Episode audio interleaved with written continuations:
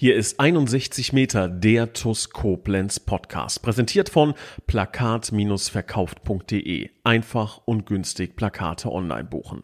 Und hier ist euer Moderator Raphael Beratz.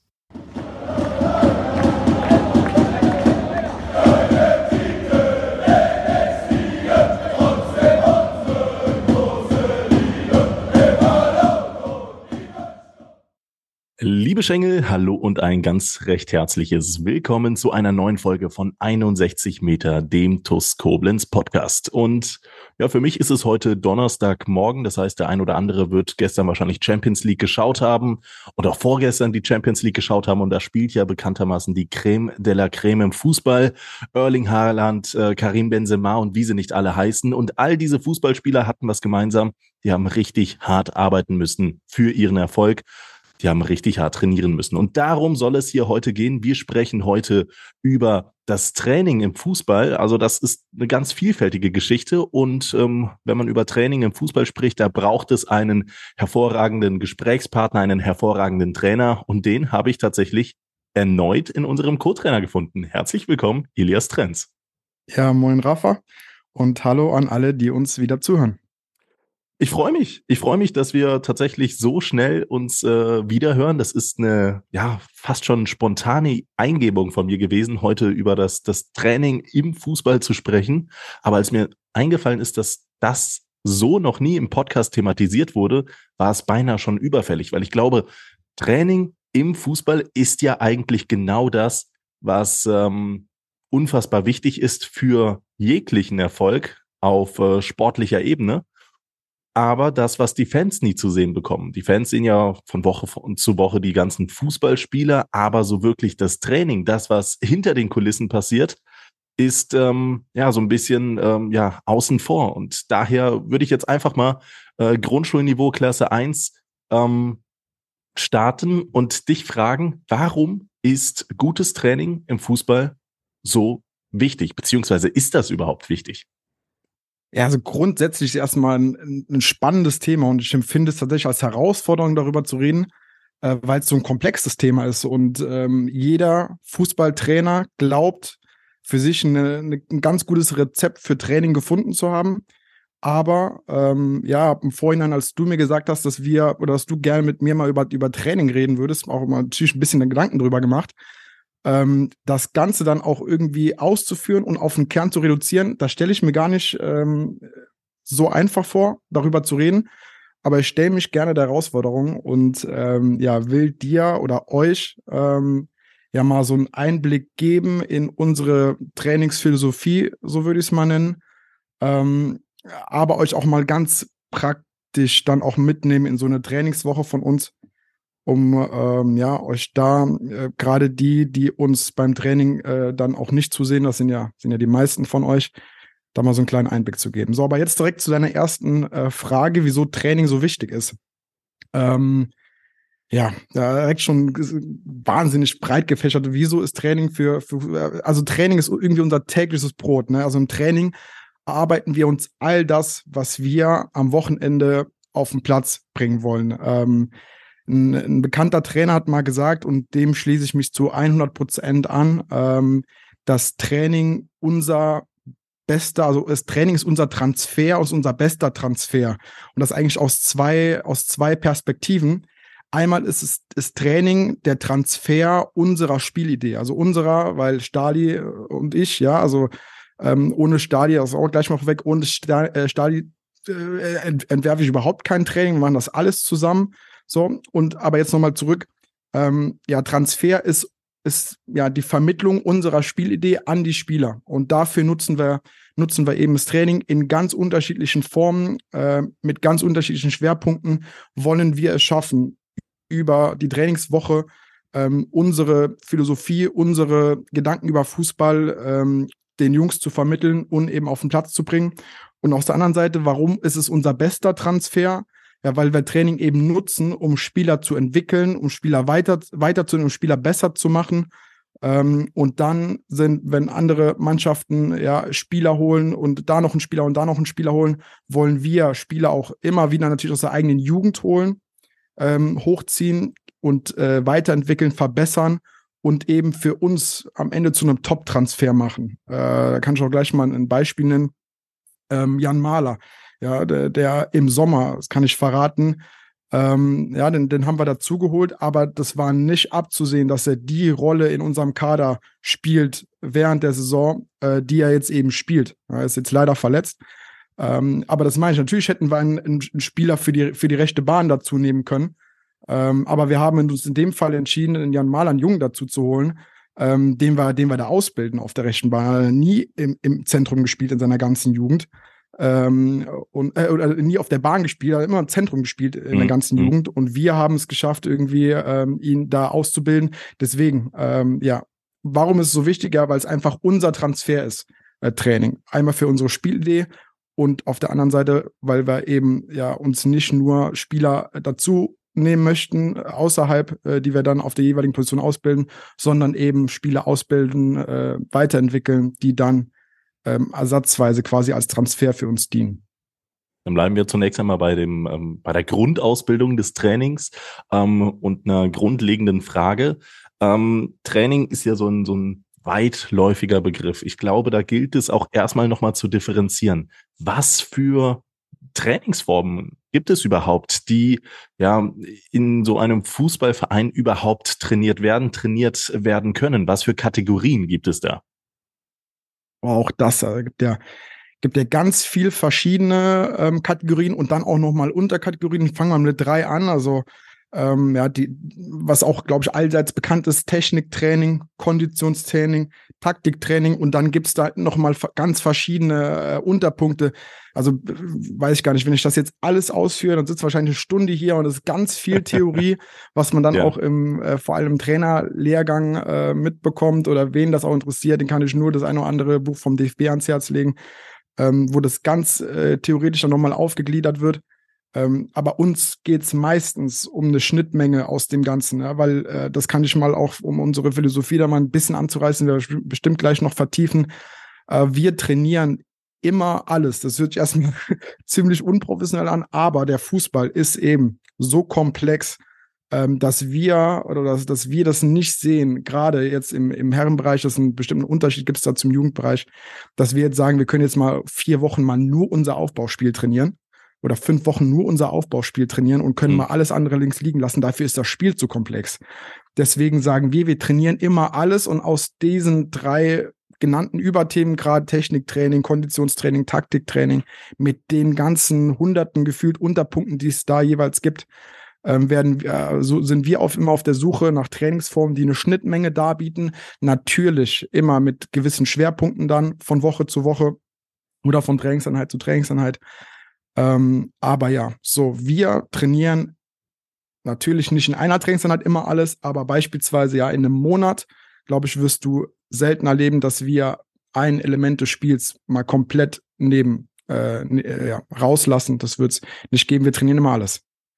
Ja, ich habe jetzt äh, parallel auch gegoogelt, was es, was es da so für grundlegende Kategorien gilt war, äh, oder gibt, weil ich glaube, jeder von uns ist da so ein, so ein kleiner Hobbytrainer, ne? der, der am Ende des Tages, wenn die Aufstellung präsentiert wird, sagt, was, der Stahl, der spielt in der zentralen Innenverteidigung, den hätte ich besser vorne aufgestellt und äh, Jonas Bast, der ist so versiert, der, der hätte ins ZM gehört.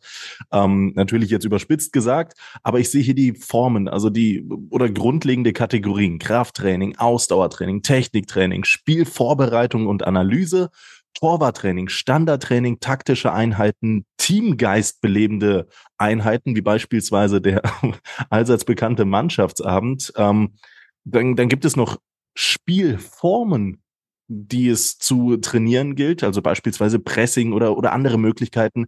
Ähm, und da merke ich, da, da würde es bei mir als Hobbytrainer scheitern, weil ich kann mir so nicht ähm, aus diesen ganzen Elementen gilt es ja einen Plan zusammenzustellen. Das ist deine Aufgabe, das ist Stalis Aufgabe.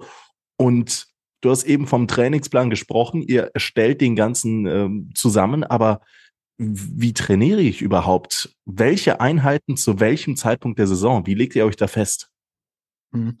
Also es gibt ja, ähm, also wir haben Stadion nicht. Wir haben erstmal so ein Gerüst für eine Woche, ja, wo an jedem Tag ein gewisse, ja, ein gewisses, ein gewisses Grundkonzept, ein gewisses Grundgerüst für jeden Trainingstag gibt. So, und in dieses Grundgerüst packen wir dann Schwerpunkte rein, die wir eben in der Woche brauchen.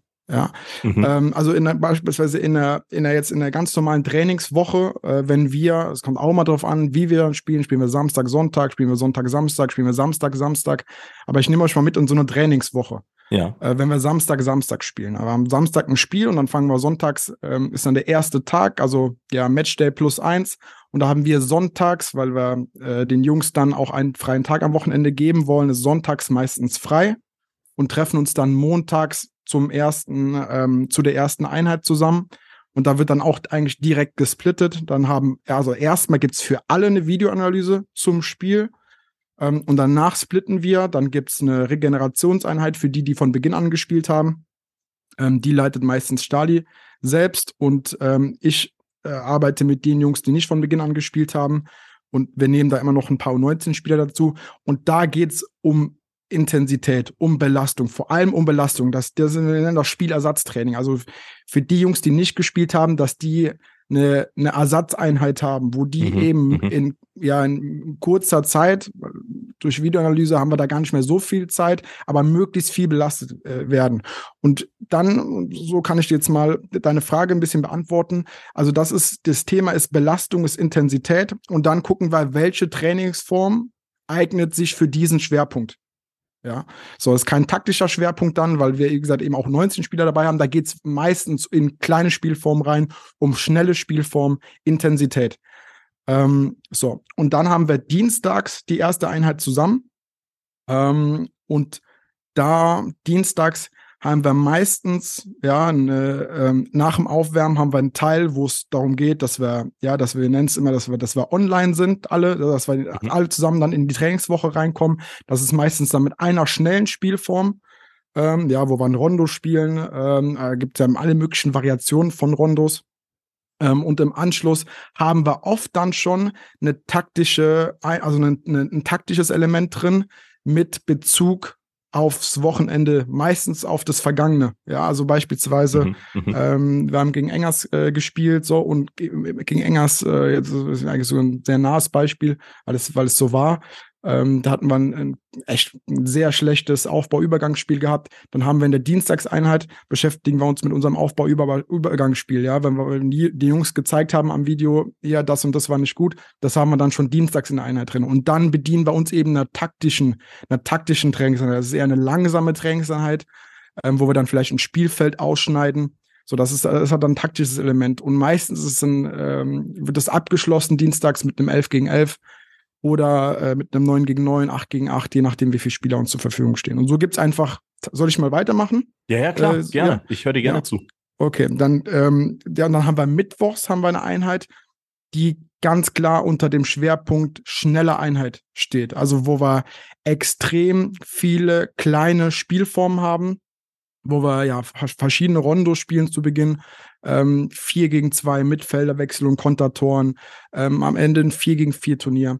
Also da geht es einfach darum, die Jungs möglichst oft in drei, ähm, in drei ja, in, in ein Muster zu packen, das sich aus drei ähm, Teilen ähm, besticht, und zwar durch Wahrnehmen, Entscheiden und Ausführen. Ja, weil darum geht es eigentlich im Fußball. Also jeder Spieler hat diese drei Dinge äh, im Spiel, mhm. ja, und immer, immer wieder wahrnehmen, entscheiden und ausführen. So, und darum geht es uns in der Mittwochseinheit, dass wir da die Jungs in möglichst viele Situationen bringen, äh, wo jeder permanent wahrnimmt, entscheidet und ausführt. Schnell, schnelle Trainingsform. Also es ist eine schnelle Trainingseinheit.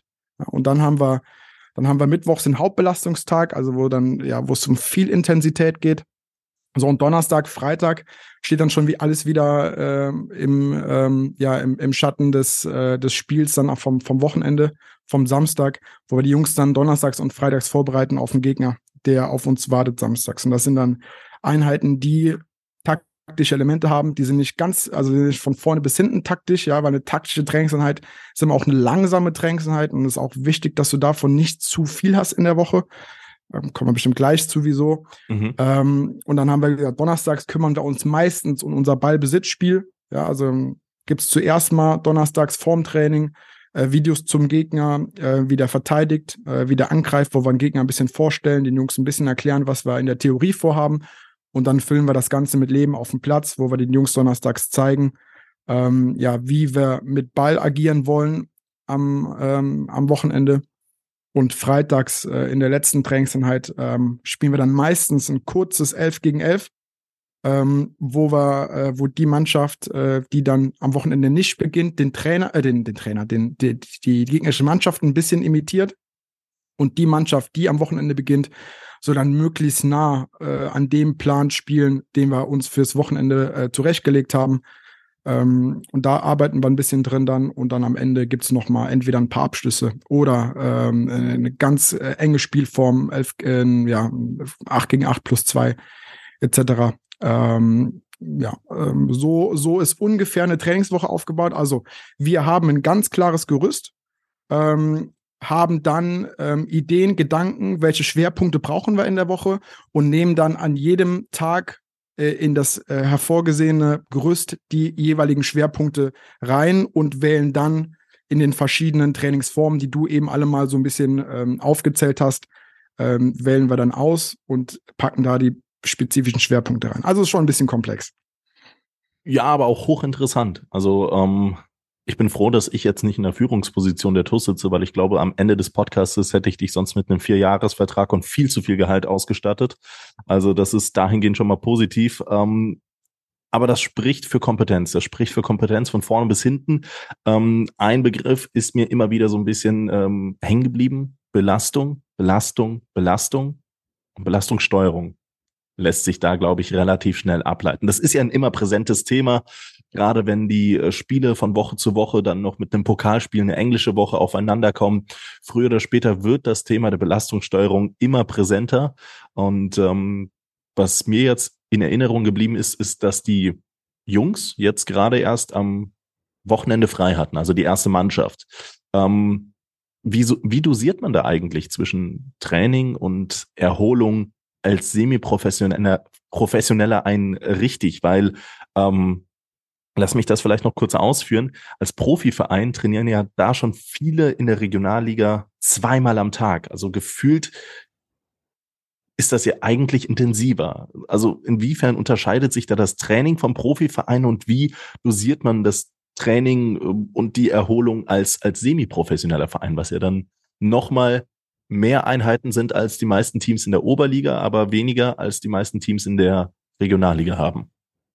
Die Dosierung ist auf unserem Niveau gar nicht so einfach. Das halte ich im, also ich war jetzt noch, habe noch nie höher trainiert als das, was ich jetzt gerade mache, aber okay. glaube schon, dass das in, im Profiverein, im Profiverein schon ein Tick einfacher ist, weil die eben auf Daten zurückgreifen können, die wir nicht zur Verfügung haben. Ja, also da wird ja alles getrackt. Also in jedem Spiel hat ja da äh, jeder Spieler einen Gurt äh, um, der, um, die, um die Brust mit einem Chip drin, der alle möglichen Daten von dir misst. So, und dann haben die ähm, jeweiligen Trainer, Athletiktrainer dann eben nach dem Spiel, nach Training, nach jeder Trainingseinheit Daten auf dem PC, wo die ziemlich genau ablesen können, wie groß ist der Ermüdungszustand von einzelnen Spielern. Und danach können die sich dann, ähm, können die dann Trainingseinheiten ähm, ja, ähm, aufbauen, ja, und, mhm. und auch, mhm. und auch in, ganz individuell aufbauen. So, bei uns ist das schon ein bisschen schwerer, weil wir eben auf diese Daten nicht zurückgreifen können und deswegen, dass diese Daten ersetzen müssen mit äh, Gesprächen, ja, mit, dass wir, dass wir ganz viel mit den Jungs reden müssen und da auf angewiesen sind auf, auf ehrliches Feedback. Also wie fühlst du dich? Ja, nach, nach, also das ist dann montags, wenn wir uns dann zum ersten Mal treffen, ist dann gefühlt werden mit jedem Spieler, Stadion, ich spreche dann mit jedem Spieler, wie fühlst du dich? Ähm, brauchst du vielleicht die Woche mal einen Tag Pause ähm, ähm, oder äh, empfindest du sogar so, dass du, dass du diese Woche eine, eine starke Belastung brauchst? Also es geht ganz viel über Gespräche und dann eben auch über etwas, um etwas, was ich we viel weniger habe als der Stali, um Erfahrung in dem Bereich. Ja, okay. also ähm, dann auch zu wissen, ähm, was jetzt am jeweiligen Tag ähm, das Richtige ist. Also wie viel Intensität, wie viel Belastung können wir eben äh, haben an dem Tag, ja. Weil ähm, wenn wir trainieren und wenn wir in Trainingsform gehen, wollen wir die schon auch immer äh, dann am Anschlag durchführen. Also vor allem wenn es dann in Spielform geht, dann wollen wir schon immer am Limit trainieren, mhm. äh, weil wir schon diesen, diesen, äh, diesen Slogan für uns haben, dass wir trainieren, wie wir spielen und das also immer mit maximaler Intensität. Und dann ist es schon auch besser, vielleicht, wenn wir das, wenn das eben mal nicht möglich ist, dann auch mal gar nicht zu trainieren, beziehungsweise mal ähm, äh, dann ähm, ja keine, keine Spielform zu haben, sondern nur eine regenerative Einheit, wo wir der, da eben nicht drauf angewiesen sind. Und da bin ich froh, ähm, also nicht nur deswegen, aber vor allem auch in dem Bereich, mit dem Stahl jemand zu haben, der da deutlich mehr Erfahrung hat ähm, als ich, an dem ich mich da orientieren kann. Ähm, und jetzt hat das mit dem, mit dem Spielertrainer sein noch einen Vorteil. Ähm, wenn du nur Trainer bist, ähm, musst du dich komplett darauf verlassen, was die Spieler dir erzählen. Ähm, jetzt haben wir mit Stahl jemanden, der jede Belastungseinheit mitmacht. Also dann äh, ja, haben wir das, das Sprachrohr quasi ähm, sogar ähm, im Trainerteam äh, dabei mit Stali, ja, ja. Ähm, der dann immer genau abschätzen kann, was die Mannschaft äh, gerade braucht. Und das, also das ist jetzt in dem Fall, wenn wir schon keine Daten haben, ist das der perfekte Ersatz dafür. Dann äh, lasst uns an dieser Stelle mal ganz kurz die äh, Köpfe ein wenig durchlüften und auf jobs56.de blicken. Job 56, ihr werdet wahrscheinlich Bescheid wissen, ist ja dieses Jobportal aus unserer Region für unsere Region geschaffen. Für die TUS Koblenz ist Trikotpartner der TUS. Und ähm, auf Job 56 findet ihr viele tolle Jobangebote, die von äh, weitestgehend Unternehmen kommen, die der TUS nicht nur wohlgesonnen, sondern richtig wohlgesonnen sind. Und das sind beispielsweise Copado. Die suchen derzeit in Ötzingen nach Tischlern und Schreinern zur Fertigung und Montage hochwertiger Einrichtungsmöbel. Van Heesch ist derzeit auf der Suche nach Kraftfahrern für sein Logistikunternehmen in Neuwied. Reicht versichert, sucht nach Kaufleuten für Versicherungen und Finanzen für den Innendienst in Voll- oder Teilzeit in Heiligenroth. Rundor Türautomatik sucht nach Servicetechnikern in Waldesch. Lutz Müller sucht derzeit nach Steuerfachangestellten in Koblenz und die KTO GmbH, die sucht in Koblenz-Kesselheim nach Mitarbeitern für Geräteaufbereitung und Kälte- und Elektrotechnikern. Falls ihr euch jetzt fragt, was ist das? Was ist ein Kälte- und Elektrotechniker? Was ist ein Mitarbeiter für Geräteaufbereitung, dann ähm, geht einfach mal auf job56.de und da seht ihr das Ganze auch richtig detailliert und aufgelistet, was ihr äh, vielleicht mitbringen solltet, was ihr warten könnt. Und ähm, ja, wer weiß, vielleicht werdet ihr dann ähm, der nächste glückliche Arbeitnehmer bei einem Arbeitgeber, der der TUS nicht nur wohlgesonnen, sondern eben richtig wohlgesonnen ist. Das und viele Jobs mehr findet ihr auf www.jobs56 als Zahl geschrieben.de, jobs56.de. Wir kehren jetzt wieder zurück auf den ja, Trainingsplatz, möchte man sagen. Ähm, wir haben jetzt ganz viel über ähm, das Teamtraining gesprochen. Du bist aber gerade eben, bevor wir jetzt kurz in die, ähm, ja, ich würde mal sagen, fast schon kleine Werbeunterbrechung gestiegen sind, auch von individuellen Fokussen äh, gegangen. Zumindest, dass man das bei jedem Spieler individuell einschätzen muss, wie wird man belastet. Und da will ich vielleicht gerade auch in die gleiche Kerbe einschlagen. Und zwar gibt es ja auch im Fußball individuelle Trainingseinheiten und Trainingsfokusse. Gibt es da um, auch aktuell jetzt vielleicht äh, bemessen aktuelle Trainingspläne und Fokusse für einzelne Spieler? Also Gibt es da beispielsweise den ähm, Umut Sentürk und André Mand, nenne ich jetzt einfach mal, die speziell dann noch mal eine halbe Stunde länger auf dem Platz bleiben müssen und Standards trainieren? Oder wie kann man sich das vorstellen? Ja, definitiv. Also gibt ja, gibt ja schon immer wieder ähm, gewisse Bereiche, die Spieler aufgrund ihrer Position trainieren müssen, die andere Spieler nicht brauchen. Ja, also beispielsweise ähm, ähm, ja, bevor wir vielleicht auf einzelne Spieler kommen, erstmal auf, auf bestimmte, auf bestimmte Gruppen, Trainingsgruppen. Ja, klar, gerne. Das ist jetzt, das ist jetzt bei uns gar nicht so einfach, weil wir äh, eben nur äh, zwei Trainer haben und der Stali dann ähm, meistens auch noch selbst oder eigentlich immer noch selbst mittrainiert. Also jetzt nicht so, ich habe jetzt von ähm, ein bisschen off-topic, aber ich glaube, Freiburg hat dort vorgestern die Verlängerung ihres Trainerteams bekannt gegeben. Und deren Bild, ich glaube, das haben die aus 20 Meter Entfernung gemacht, dass das ganze Trainerteam aufs Bild passt. Ja, also waren, glaube ich, zehn Trainer oder so, die da auf dem Bild waren. Da ist das natürlich einfacher, ähm, in, in verschiedenen Trainings oder in kleinen Trainingsgruppen zu trainieren, wie das für uns ist. So, deswegen nehmen wir uns dann meistens die Zeit, du hast gerade angesprochen, ähm, dass wir mit einer bestimmten Spielergruppe vielleicht nach dem Training noch auf dem Platz bleiben. Zum Beispiel ähm, das bekannte Stürmertraining bei uns, ähm, dass wir dann nach Trainingseinheiten, die dann auch meistens mal nicht so intensiv waren, also jetzt selten nach einer Mittwochseinheit, aber zum Beispiel nach einer Donnerstagseinheit, ähm, dass wir dann die Stürmer auf dem Platz lassen, weil gerade in taktischen Trainingseinheiten, also in eher langsameren Trainingseinheiten, wie viele Abschlüsse haben denn die Stürmer am Ende, wenn wir ein 11 gegen 0 spielen oder ja, wenn wir, wenn wir, wenn wir Pressing, wenn wir Pressing trainieren, wie viel, wie viele Abschlüsse haben denn die Stürmer am Ende? Also nicht viel, die haben vielleicht am Ende vom Training fünfmal aufs Tor geschossen. Mhm. Aber hm. das reicht natürlich nicht, um ähm, sich in ihrem Bereich speziell dann auch wirklich weiterzuentwickeln. Ähm, deswegen gibt es dann auf jeden Fall meistens einmal die Woche für die Stürmer nochmal ein spezifisches Training, wo die auf dem Platz bleiben, während die anderen Jungs dann schon Feierabend haben ähm, und dann gewisse Abläufe vorm Tor trainieren. Und dann den Bogen zu spannen. Ähm, natürlich gibt's auch ähm, dann Bereiche äh, oder ja oder Trainingsformen, wo auch mal einzelne Spieler was machen. Ähm, ich kann da mal ein, äh, ein Beispiel nehmen jetzt aus den vergangenen Tagen ähm, haben wir uns mit äh, Arion zusammengesetzt. Ja, also meistens ist es sogar so, dass wir das zuerst den Spielern anhand von Videos erklären, wo, wir, wo er arbeiten muss. Ne? Jetzt ja, mit Arion ja. hatten wir das Thema. Also Arion, das äh, nehme ich jetzt mal vorweg. Ähm, ich glaube, Arion ist der Spieler bei uns im Kader mit der größten Abschlussqualität im 16er. Also ich habe selten einen Jungen gesehen, der so sauber finishen kann wie Arion. Ähm, Arion, und das ist vielleicht dem einen oder anderen ähm, Fan auch schon aufgefallen, hat aber nicht bei uns im Spiel die meisten Abschlüsse im 16er.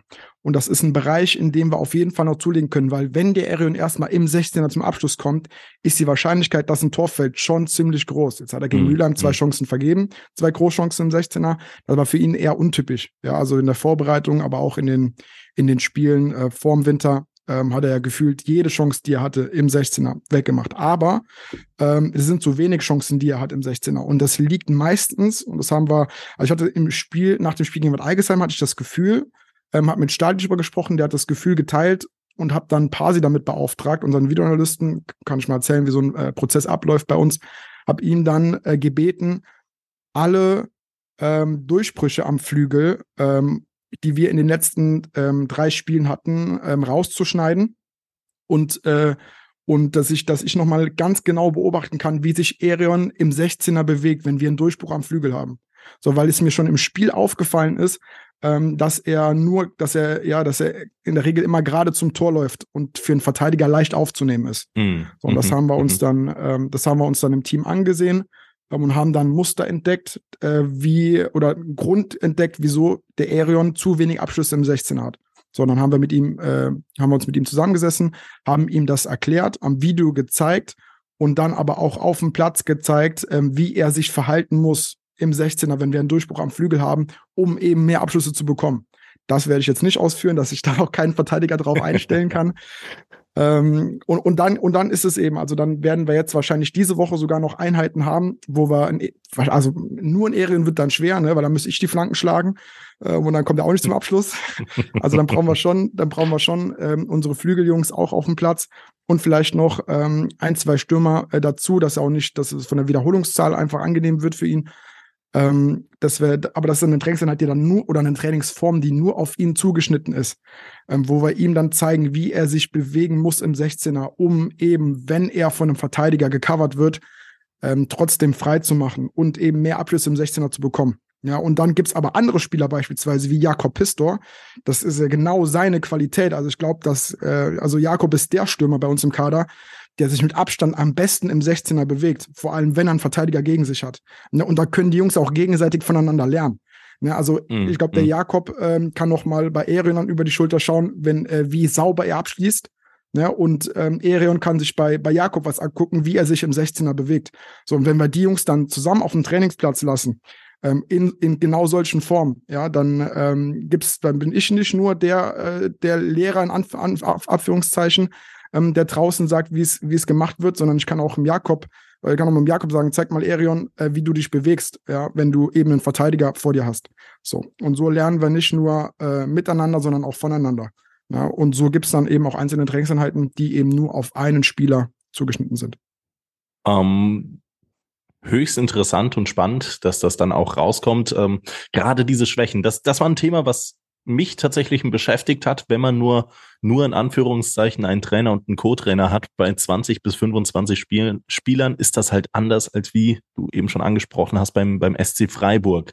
Ähm, aber nichtsdestotrotz erscheint es mir als mehr als nur plausibel und möglich, sondern du hast es ja gerade bestätigt, dass man auch ähm, quasi mit zwei Mann. Dabei steht sogar noch einer mit den Jungs auf dem Platz, äh, richtig individuelle Trainingsfokusse festlegen kann, beziehungsweise ähm, die Spieler dann auch wirklich individuell in ihren Schwächen ähm, zu stärken, zu verbessern und ähm, ja, die Jungs voranzutreiben. Das finde ich ähm, höchst interessant und äh, sehr, sehr stark. Und äh, nichtsdestotrotz ist es natürlich so, dass, äh, da wirst du mir wahrscheinlich auch zustimmen, dass kleinere Trainingsgruppen einen immer individueller werdenden Fokus letzten Endes, glaube ich, dann ähm, bilden lassen. Ne? Also wenn du dann den FC Bayern siehst, aus den ganzen Dokumentationen und so, das, das kennt man ja mittlerweile aus Netflix, Amazon Prime, zumindest viele von uns werden das kennen, äh, von den ganzen Fußballdokus, die trainieren ja selten in so wirklich richtig großen ähm,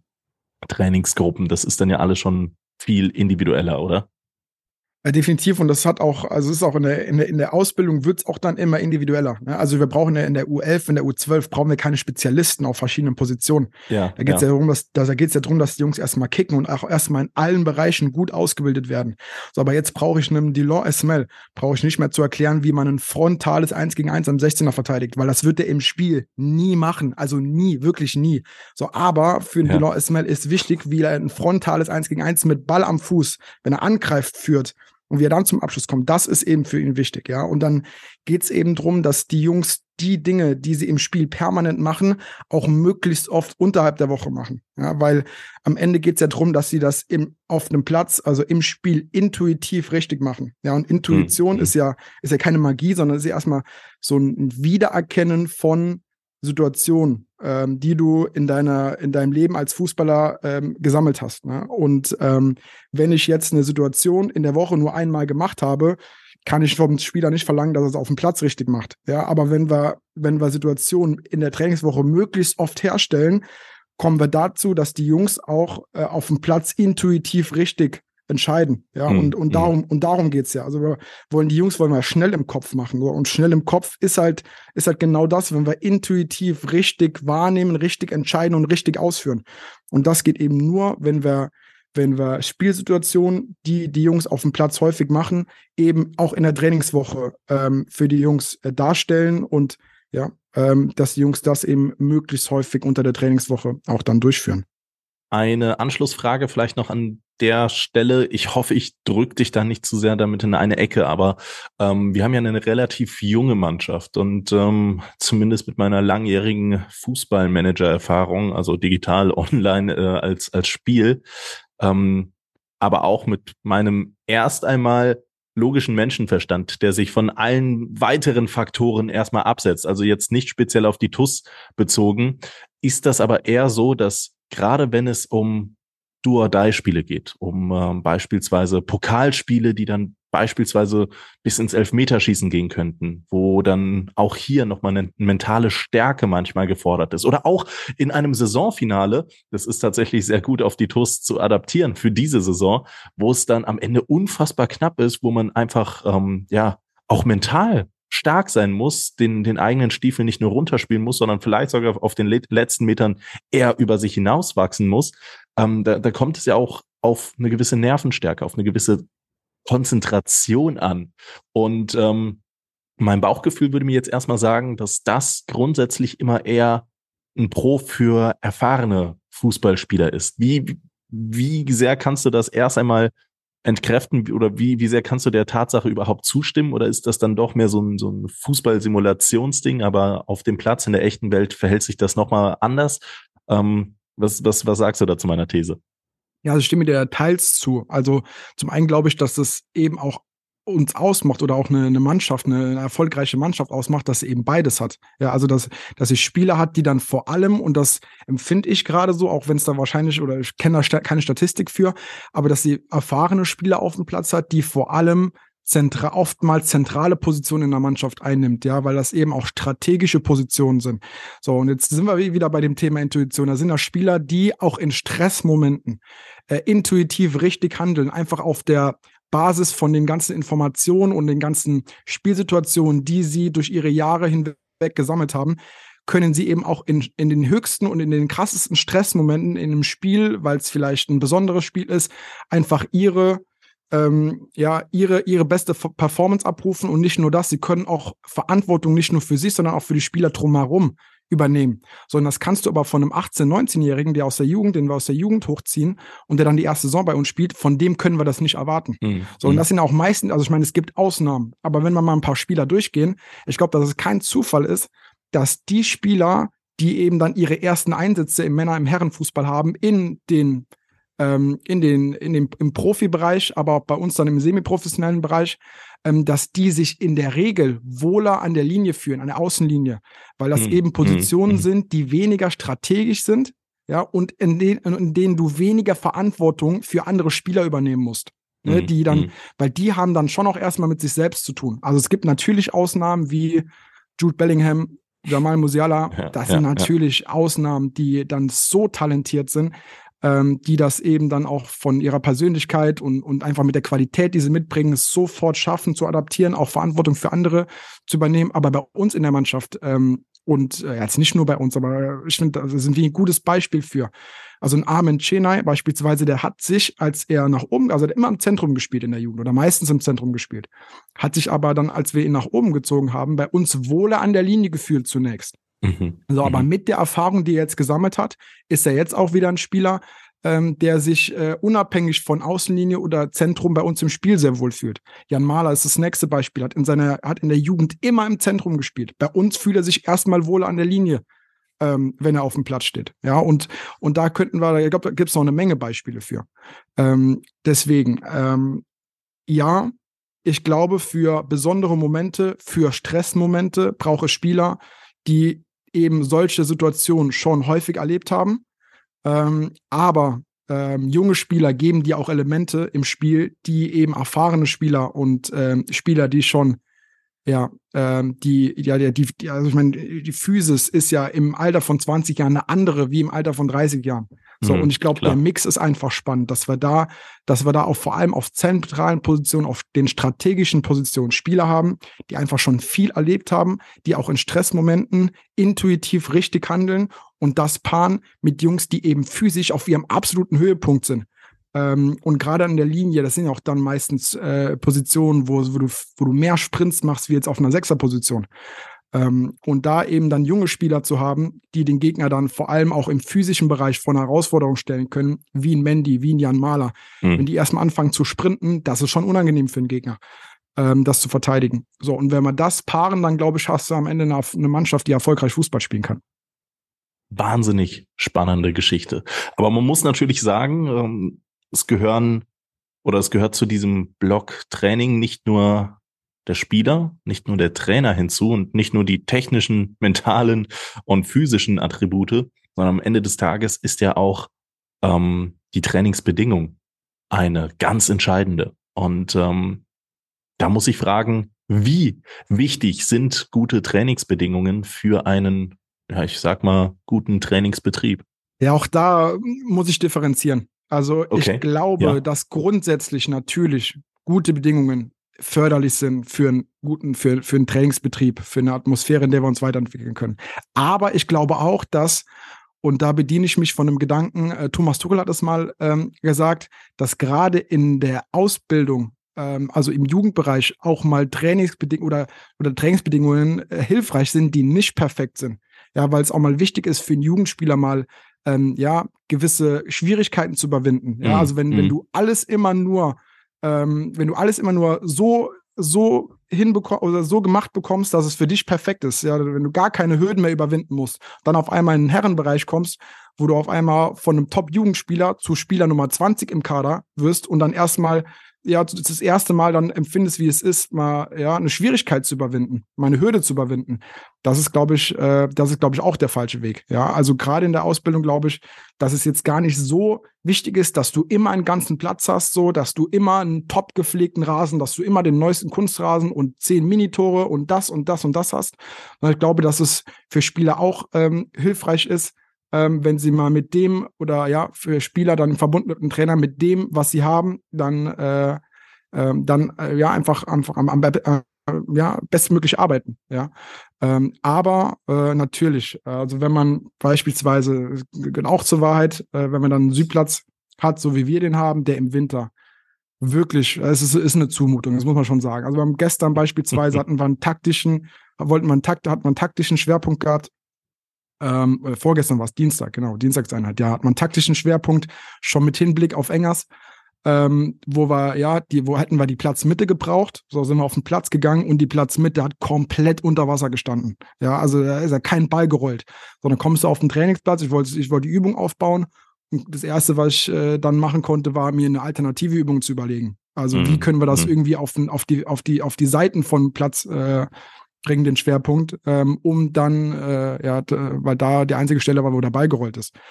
Ähm, das sind dann schon Trainingsbedingungen, die sind nicht hilfreich, wenn es darum geht, erfolgreich Fußball zu spielen. Ja, also ähm, ja, natürlich würden wir uns an dem einen oder anderen Tag ähm, würden wir uns bessere Trainingsbedingungen wünschen, gerade was unseren Platz angeht, weil das äh, sind keine guten Trainingsbedingungen da. Auf der anderen Seite, ähm, was hat das Training? Also im Endeffekt, ja, was haben wir gemacht? Wir konnten diesen Trainingsschwerpunkt nicht umsetzen. Ja, wir mussten umplanen. Und Stali kommt dann mit der Mannschaft auf den Platz. Und das Erste, was ich mache, ich gehe zu Stali und sage, Stali, das äh, ist nicht möglich, das, was wir uns ausgedacht haben. Wir können das nicht, können das nicht so trainieren, müssen umplanen. Und dann haben wir, haben wir ganz spontan haben wir eine andere Trainingseinheit entworfen innerhalb von wenigen Sekunden, wenigen Minuten. Und die Jungs kriegen das ja mit. Ja, also mhm. das können wir nicht verstecken vor den Jungs, ne? weil die kommen auf den Platz und es ist nichts aufgebaut und Stadion ist diskutieren darüber. Also die kriegen das ja mit, dass wir nicht das trainieren können, was wir umsetzen, mhm. sondern haben mhm. wir aber alternativ, haben wir dann in 4 gegen 2 mit Felderwechsel und Kontertoren gespielt und am Ende in 6 gegen 6 auf einem Platz, der komplett aufgeweicht war, der war komplett, also da war, da war nichts mehr grün da und ich sag dir, Rafa, das war eine Qualität, eine Intensität, die habe ich selbst bei uns und wir haben wirklich, ich glaube, dass wir viel Intensität im Spiel, aber die habe ich selten erlebt. Und ich glaube, im Endeffekt, also was hat uns am Ende mehr gebracht? Ich weiß es gar nicht, ob es uns mehr gebracht hätte, wenn wir diese taktische Einheit gemacht haben, hätten in der Mitte vom Platz, so wie wir es geplant hatten. Oder wir haben Widerstände überwunden, indem wir an die Seite vom Platz gegangen sind. Ganz schnell haben wir eine neue Einheit entworfen und die Jungs haben auch diesen Widerstand überwunden, indem sie einfach mit maximaler Intensität und Schärfe trainiert haben, am Ende im 6 gegen 6 auf so einem schlechten Platz. Was bereitet uns jetzt besser vor? für das Spiel am Dienstag gegen Engels, weil auch da werden Situationen auf uns zukommen, die wir so vorher nicht auf dem Schirm hatten. Ja, und wenn wir jetzt, jetzt diese Woche haben wir vor allem haben wir Widerstände überwunden mit unserem Trainingsplatz. Also vielleicht ist ja das ja die bessere Vorbereitung auf Engers, wie jetzt eben einen taktischen Schwerpunkt zu wählen, der das eben widerspiegeln soll, was auf dem Platz passiert. Also das kann man so gar nicht messen. Das ist auch eben das, was ich am Anfang ähm, von der, mit, mit der Antwort meinte. Ähm, ja, wichtig ist, aus den, mit den Mitteln, die du hast, oder das, was dir zur Verfügung steht, das Maximum, aber wirklich das Maximum rauszuholen. Und das haben wir zumindest diese Woche bisher echt gut geschafft. Geschichte könnte fast schon ein TuS Bitburger Moment der Woche sein. Richtig geile, richtig geile Story. Da geht, äh, glaube ich, dem äh, TuS-Fan inklusive mir erstmal das Herz auf. Ähm, nichtsdestotrotz vielleicht eine kleine Abschlussfrage zum Thema Training. Wir haben das jetzt schon ziemlich gut durchleuchtet. Ähm, und die ist auch nicht groß. Also ähm, wir, wir schließen nochmal an an, den, an die Trainingsbedingungen. Ähm, ich habe im Laufe der Zeit sehr viele ja, Werbungen mittlerweile gesehen, aber auch Videos gesehen. Man kennt ja diese ganzen Fußball-Kurzvideos auf den sozialen Medien, wo ganz viele moderne Gerätschaften gezeigt werden. Ich kenne zum Beispiel bei Borussia Dortmund gibt es diese Halle, wo dann äh, Fußballspieler ähm, ja Lichtsignale bekommen und dann auf Reaktion getrimmt den Ball in die richtige Wabe oder ins richtige äh, Tor schießen müssen und all solche kleinen Spielereien. Ähm, wie, wie stehst du zu der ganzen Thematik? Ist diese ganze ähm, ja, Riege an modernen Ge Gerätschaften überhaupt noch weiter förderlich, um den Fußballspieler in diesen, in diesen Spielformen in aus, wirklich auf dem Platz als Fußballspieler weiterzubringen? Äh, gibt es da vielleicht sogar realistische Wünsche, die du dir jetzt äh, wünschst? Ey, Mensch, jetzt nochmal so eine, weiß ich nicht, ähm, Torwart-Training-Maschine, wo der Peter Auer gegen so eine Platte schießt und der Ball dann ganz zufällig in irgendeine Richtung des Tores äh, springt oder was? Gibt es da was als Trainer? Schaut man da auf irgendwelche Dinge? Also am Ende des Tages findet sich vielleicht sogar ein Fußballfan, der sagt, ey geil, ähm, die, die Maschine finde ich super cool, da stecke ich ein bisschen oder da tue ich ein bisschen zu bei und spende das am Ende des Tages. Also oft in die Richtung möchte ich. Gibt es da überhaupt realistische Wünsche oder ist das dann doch eher Spielerei?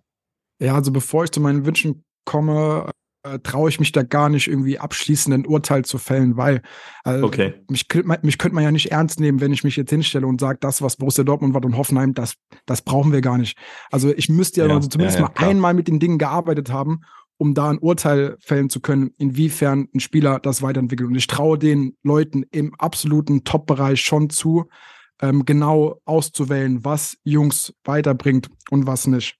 Ähm, deswegen die ganzen äh, ja, technischen Hilfsmittel, die da zur Verfügung stehen, die helfen mit Sicherheit weiter. Sonst ähm, ja, kann ich mir nicht vorstellen, ähm, dass, äh, dass eben das alles eingeführt wird und ähm, ja, angeschafft wird bei den, bei den Top-Clubs. Ähm, ja, also ich meine, ich, ich finde das schon spannend, ne, wenn ich da bei Hoffenheim mit dieser, mit dieser Helix sehe, wo die Jungs einfach ihre Wahrnehmung trainieren, etc ähm, oder so ein Footbonaut wie, wie Borussia Dortmund den hat, äh, wo Bälle aus einem Roboter zu, zu dir gespielt werden und du deinen ersten Touch trainierst ähm, und den mit dem zweiten halt in gewisse Passfenster treffen musst.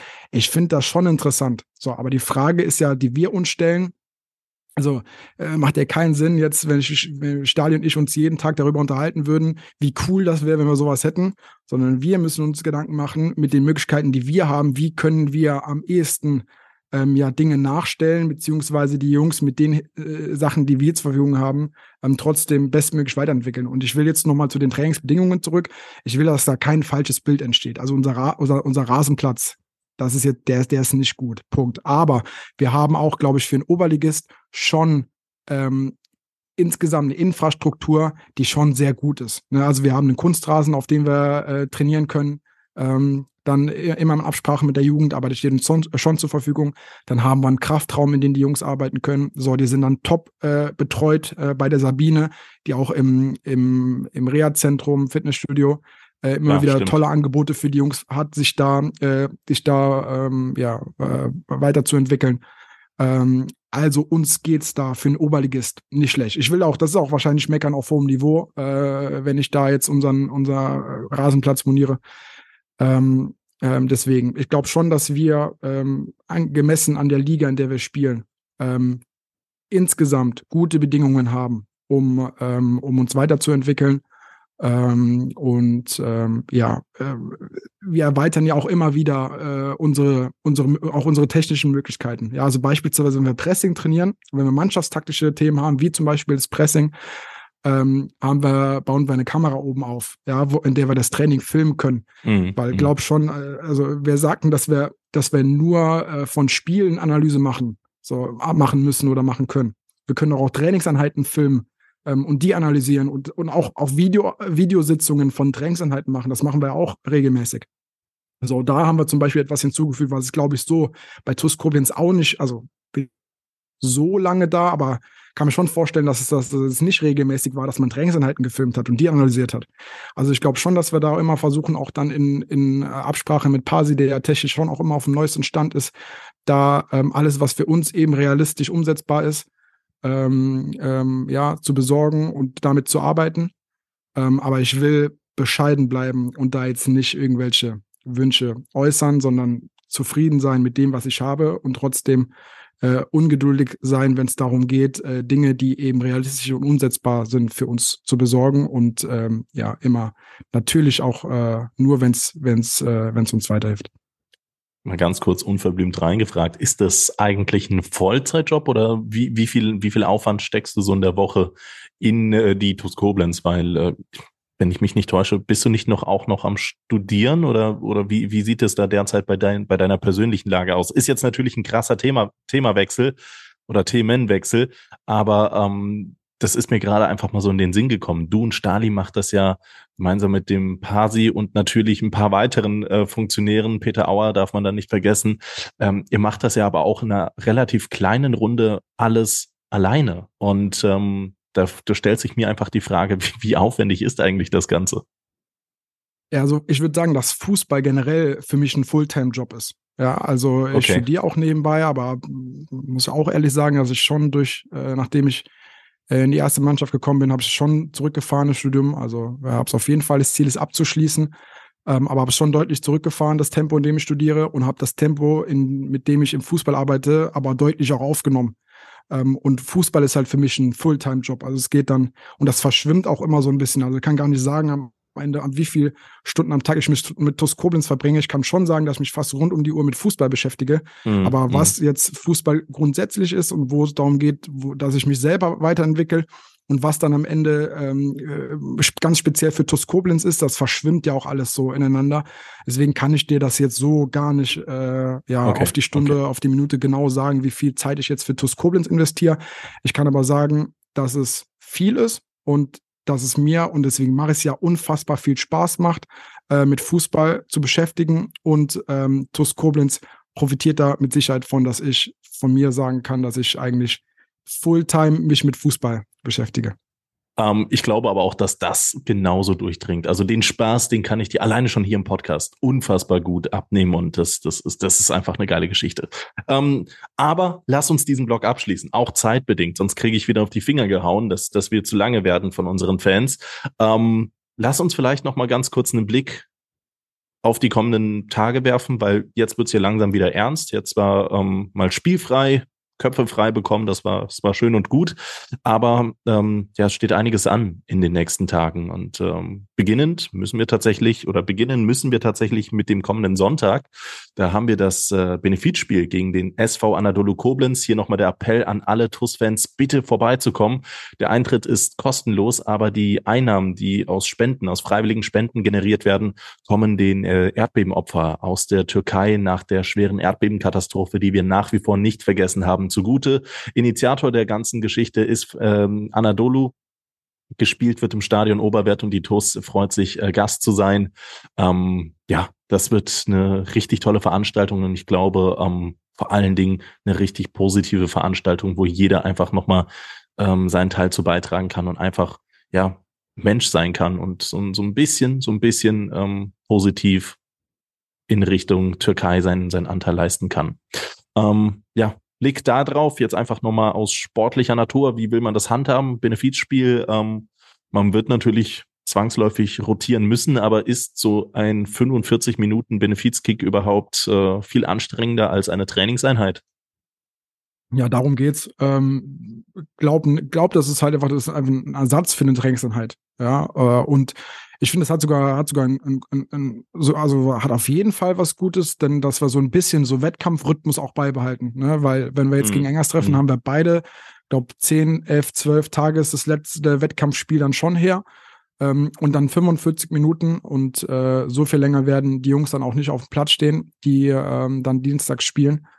Ähm, ähm, ja, 45 Minuten dann schon unter Wettkampfbedingungen, das ein oder andere nochmal ähm, nochmal so zu fühlen und zu spüren, weil es ist immer was anderes, ne? Wenn du, ähm, wenn du im Training ähm, gegeneinander spielst oder wenn dir eben eine gegnerische Mannschaft äh, gegenübersteht, ähm, dann so diesen Wettkampf nochmal äh, zu spüren, ähm, ist, äh, glaube ich, hat äh, überhaupt nichts Schlechtes. Ähm, Im Gegenteil, also ganz unabhängig davon, dass das eine super Sache ist, dieses Benefit-Spiel, hilft es uns tatsächlich, denke ich, auch sportlich weiter, um diesen Wettkampf nochmal zu spüren ähm, und dann am Dienstag trotzdem mit frischen Beinen ähm, und äh, ja, mentaler Frische in das Spiel zu gehen. Und ich glaube, aus TUS-Fansicht ist es auch nicht das Schlechteste, nochmal auf, ähm, ich hoffe zumindest, auf Dieter Pauken zu treffen, der ja für den Verein mittlerweile spielt. Ähm, ein bisschen in die Jahre gekommen, was, was die Zahl angeht, der Mann, aber wahrscheinlich nach wie vor ein richtig, richtig guter Torwart. Und ähm, ja, da freuen wir uns auf ein Wiedersehen. Ich glaube, das letzte Spiel hat Dieter damals für die TUS gemacht, äh, bevor es dann in die Corona-Pause ging. Also das ist, müsste um 2020 rum gewesen sein. Ähm, ja, seitdem hat man äh, wenig vom, vom ehemaligen, von der ehemaligen Torhüter ja, ich würde noch von einer Ikone sprechen, ähm, gesehen. Auf jeden Fall ein richtig wohlverdienter Keeper, der viele wohlgesonnene TUS-Fans hat. Und ähm, das ist dann auch nochmal eine schöne Nebengeschichte und macht das vielleicht aus reiner TUS-Fansicht nochmal attraktiver. Aber der Hauptpunkt sollte natürlich, ähm, ist natürlich die Erdbebenhilfe, die in Richtung der Türkei geht. Wie gesagt, Eintritt ist kostenlos, aber Spenden sind nicht nur gerne gesehen, sondern auch wirklich erwünscht und ähm, erhofft. Dann äh, blicken wir noch einmal kurz auf das Spiel zwei Tage später, dann äh, Dienstag 19 Uhr, 19.30 Uhr, ich weiß es gar nicht so genau, gegen den FV Engers, Rheinland-Pokal Viertelfinale. Das ist schon, das ist schon eine Hausnummer. Do or die gegen einen richtig starken Gegner. Ähm, wir haben schon letzte Woche, glaube ich, in Teilen drüber gesprochen. Vielleicht jetzt noch mal ein bisschen konkretisiert. Deine Gedanken zu der Begegnung? ja, freuen uns riesig drauf. Also das sind auf jeden Fall die Momente, auf die man, auf die man eine, eine ganze Saison lang hinarbeitet, ja, um dann auch wirklich in diesem Spiel dann voll da zu sein und alles, was wir, was in uns steckt, dann auf den Rasen zu bringen. Ähm, wir wollen unbedingt zu den vier erfolgreichsten Mannschaften im, im Rheinland gehören äh, dieses Jahr. Ähm, ja, Engers, auch das habe ich letzte Woche schon ausgeführt, ist ein, ist ein Top-Team, die so viel Qualität mitbringen. Aber ähm, ich habe das Gefühl, dass wir gerade im neuen Jahr richtig gut drauf sind. Das Hinspiel gegen Engers muss man äh, gewissermaßen ausklammern. Wir werden auf jeden Fall stärker sein als im letzten Spiel gegen Engers. Ähm, ob, und ja, und alles reinwerfen, was wir haben, um äh, da eine Runde weiterzukommen. Äh, Engers ist eine Mannschaft, gegen die kannst du definitiv gut spielen und trotzdem verlieren. Das ist möglich, aber ähm, ohne in dem Spiel alles zu geben, werden wir nicht alles, alles bekommen, das ist sicher. Deswegen, wir werden alles raushauen, auf die Gefahr hin, auch dass wir, dass wir das Spiel verlieren, aber sind uns dieser Chance bewusst, ähm, eben zu den vier besten Mannschaften im Rheinland äh, zu gehören. Und äh, deswegen kann sich jeder, jeder, wirklich jeder kann sich sicher sein, der äh, das Spiel vom Fernseher oder noch besser dann im Stadion äh, verfolgen wird. Der wird eine TUS Koblenz sehen, die äh, geschlossen alles dafür geben wird, eine Runde weiterzukommen. Darauf dürfen wir gespannt sein. Letzter Blick, wenn du es mir noch ermöglicht, kurz auf die Verletztenlage. Wie sieht's da aus? Gibt's gute, gibt's schlechte Nachrichten? Ähm, willst du überhaupt was mitteilen? Hm, ja, also wir hatten jetzt diese Woche äh, auf jeden Fall ein paar Rückkehrer, ähm, die äh, nach dem Wald-Eigesheim-Spiel ein bisschen was abbekommen haben. Ähm, ähm, dann der ein oder andere hat aber jetzt aber mal, noch mal eine kleine Blessur ähm, diese Woche im Training erlitten. Ähm, deswegen, äh, lasst euch überraschen, wer gegen Engers dann auf dem Platz stehen wird. Es wird auf jeden Fall eine, eine richtig gute, äh, richtig gute Mannschaft sein, wer auch immer dann von Beginn an spielt und dann eingewechselt wird. Also, wir dürfen gespannt sein und äh, ich darf jetzt auch gespannt sein. Ich hoffe, du hast dir mittlerweile Gedanken zu gemacht. Bitburger TUS-Moment der Woche und äh, ja, ich bin ja, gespannt. Passiert mir, passiert mir nicht nochmal wie letzte Woche, dass ich ja. unvorbereitet in den, in den Podcast gegangen bin. Ja, diese Woche habe ich, mir, hab ich mir Gedanken gemacht, aber ich habe auch nicht lange gebraucht, um den für mich äh, sicherzustellen.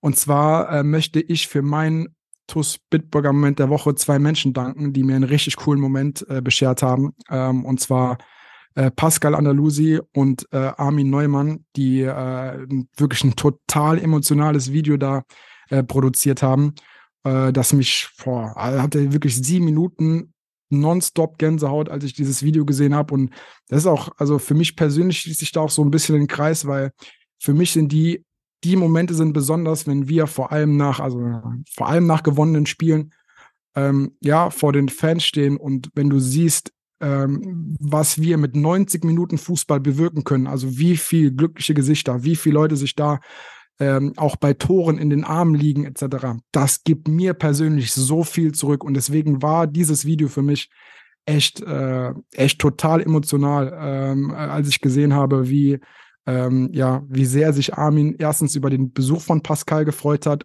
und dann, äh, ja, dass er dann nach so langer Zeit auch wieder im Stadion sein konnte und uns beim Fußballspielen zusehen konnte. Ähm, und dass wir das Spiel dann auch noch gewonnen haben. Ich wusste das gar nicht an dem Tag. Also ich wusste gar nicht, dass, äh, dass, es, dass diese Story so ist, wie sie ist an dem Tag. Ähm, aber im Nachhinein das dann zu sehen, hat diesen ganzen Sieg nochmal extrem aufgewertet. Und äh, auf jeden Fall ähm, dieses Video zu, zu sehen und diese Geschichte zu kennen, ist mein TUS Bitburger Moment der Woche. Du, ich habe mir genau diesen gleichen Moment auch schon vor dem Podcast äh, nicht nur ausgesucht, sondern äh, ich war selten so sehr überzeugt von einem TUS Bitburger Moment, wie ich es in dieser Woche war. Deswegen muss ich in die genau gleiche Kerbe einschlagen. Ähm, es ist eine wahnsinnig schöne, aber auch sehr emotionale, sehr traurige Geschichte. Ich habe noch vor der Veröffentlichung mir das Video ansehen dürfen und ähm, das Ganze habe ich im äh, Beisein meiner Freundin getan, die äh, tatsächlich Tränen danach hatte. Also es hat, es hat sie zum Weinen gebracht und ähm, das ähm, widerspiegelt dieses Video ziemlich gut. Es ist eine schöne, aber auch sehr traurige Geschichte. Armin Neumann, das, ähm, die meisten dürften ihn kennen, war ja 41 Jahr, Jahre lang mit, mit seiner Monika äh, verheiratet. Diese verstarb dann leider nach schwerer Krankheit vor etwa zweieinhalb Jahren und dann war der gesundheitlich eingeschränkte Armin in diesen letzten zwei Jahren auch einfach nicht mehr in der Lage, obwohl er seit äh, Zweitliga-Zeiten großer, großer TUS-Fan war und nahezu jedes Spiel gesehen hat, gemeinsam mit seiner Monika. Ähm, er war einfach nicht mehr in der Lage, die TUS-Spiele zu besuchen. Und äh, Armin wohnt bei Hachenburg im Westerwald.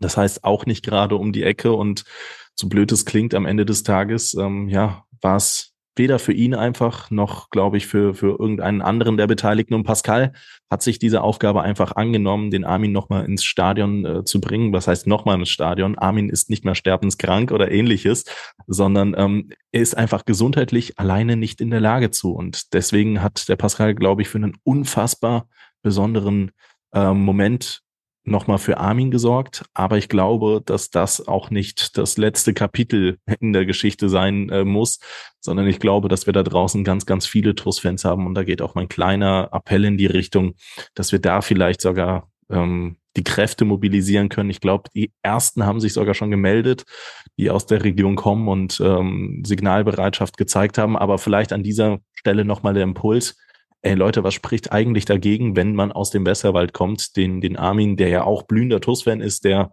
ähm, nach wie vor ähm, wahrscheinlich zahlreiche Geschichten auch zu erzählen hat, den einfach nochmal mitzunehmen in Stadion Oberwert, das äh, dürfte doch eigentlich ein Klack sein für einen Verein mit unserer Reichweite, dass wir den noch das ein oder andere Mal ins Stadion bekommen. Würde ich mich persönlich unfassbar freuen. Auch eine Geschichte, die mir wahnsinnig nah gegangen ist. Ich habe äh, den Christian ähm, noch im gleichen, im gleichen Moment, als das Video äh, vorbei war, angesprochen. Ich habe dem Pascal nochmal eine, eine Sprachnachricht geschickt. Also es ist eine tolle Geschichte und alle, die es noch nicht gesehen haben, schaut es euch an. Also ich glaube, selten hat man ähm, ja ein solch emotionales Video, aber auch positiv emotionales Video sehen dürfen in Bezug auf die TuS Koblenz, wie ähm, jetzt das Video von Pascal und mit dem Armin.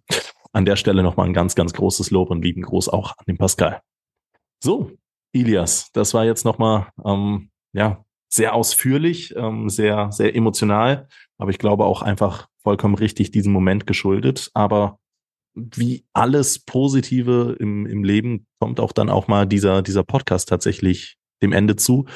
Ich ähm, will mich bei dir bedanken, muss allerdings auch noch oder will lieber noch auch allen MCMXI-Abonnenten danken und irgendwie, irgendwie schwächelt schon wieder meine Stimme. Also eine Stunde Podcast aufnehmen, dann reicht das auch in der Regel. Ähm, machen wir das einmal ganz kurz im Schnelldurchgang, aber mit ganz viel Dankbarkeit geht der Dank raus an die folgenden MCMXI-Abonnenten Silke und Wolfgang Scherhack, Sabine Pfalz, Dirk Menke, Jutta Lindner, Sandra Westkamp, Annalena Kreim, Mario Krechel, Michael Feltens, vielen Dank an Gerald Schneiders, Bernhard Vetter, Markus Hennig, Philipp Louis, Andreas Sandner, Uwe und Barbara Hampel, Vielen Dank, Tobias und Annika Henken, Alexander Roos, Juliane Haberkorn, Jonas Müller, Florian Schumacher, Horst Hoffmann, Heike und Harald Salm, Timo Chris, Mike Welsch, Gerd Horre, Mike Körner, Leon Henrich. Vielen Dank an die Blue Boys, Pascal Lucy, Kai Dott, Björn Schmidt, Detlef Mundorf, Richard Rosenthal, Walter und Annette Friesenhahn, Jens Bonner, Klaus Mülle, Gerd Sprat, Sprotte, Daniel Brösch, Jürgen Flick, Heiko Baumann, Richard Bouvet, Arne Kienast, Jürgen Schneider, Sophia Dieler, Thomas Haker, André Weiß, Saskia Hampel, Timo Putz, Sebastian Mantei, Christian Ellerich, Klaus Einig, Konstantin Arz, Markus Schulz, Kilian Lauksen, Hans-Dieter Chris, Gerd Vetter, Kilian Thon, Gerrit Müller, Daniel Hannes, Joachim Henn und Lea Vetter. Vielen Dank für eure tatkräftige MCMXI-Unterstützung und ich wünsche euch noch ganz, ganz, ganz, ganz viele Trikots Status Koblenz. Vielleicht gibt's ja schon eins in den nächsten Spielen. Und ähm, ja, falls sich jetzt jemand fragt, hm, Trikot Setos Koblenz, hätte ich auch gerne eins und so ein Match One Trikot, dann geht mal auf äh, mcmxi.de, da seht ihr alle Informationen, wie ihr an ein solches frisch getragenes, aber dann auch von Gerde gewaschenes Trikot erwerben könnt. Ähm, nicht nur erwerben könnt, sondern gewinnen könnt, kostenlos, beziehungsweise wenn ihr MCMXI-Abonnent seid, dann gäbe es das Trikot in eurer Minute kostenlos. Alle Informationen findet ihr auf www.mcmxi.de. Und bevor ich mich hier verrenne, gilt es Dankeschön zu sagen an Ilias Trends. Back-to-back würde der FIFA-Spieler, glaube ich, jetzt sagen. Back-to-back Podcast. Es hat mir back-to-back Spaß gemacht und ich hoffe, dir auch an dieser Stelle. Ja, sehr großen Spaß gemacht. Ich hoffe, wir konnten euch äh, das, das Thema Training ein bisschen näher bringen. Äh, und ja, auch wenn es so ein komplexes Thema ist, über das man stundenlang erzählen könnte, ähm, das auch an einer Stelle auch wieder auf den Kern zu reduzieren. Ähm, und ja, ich äh, werde jetzt das machen, was ich jeden Tag mache, nämlich gleich, äh, heute, ist, nee, heute ist trainingsfrei, stimmt, aber mich dann auch schon bald wieder mit, mit Stali zusammensetzen und die Köpfe rauchen lassen und dann das nächste Training zu entwerfen. Da habe ich große Lust drauf. Und ich freue mich, äh, das äh, oder die Trainingseindrücke, die Trainingsergebnisse dann auf dem Platz zu erkennen. Ähm, um zu sehen, ja. Ilias, ich danke dir vielmals für deine Zeit und äh, freue mich aufs nächste Mal. Vielleicht ja schon früher, als man denkt. Bis dahin. Ciao, ciao Rafa. Ciao, ciao.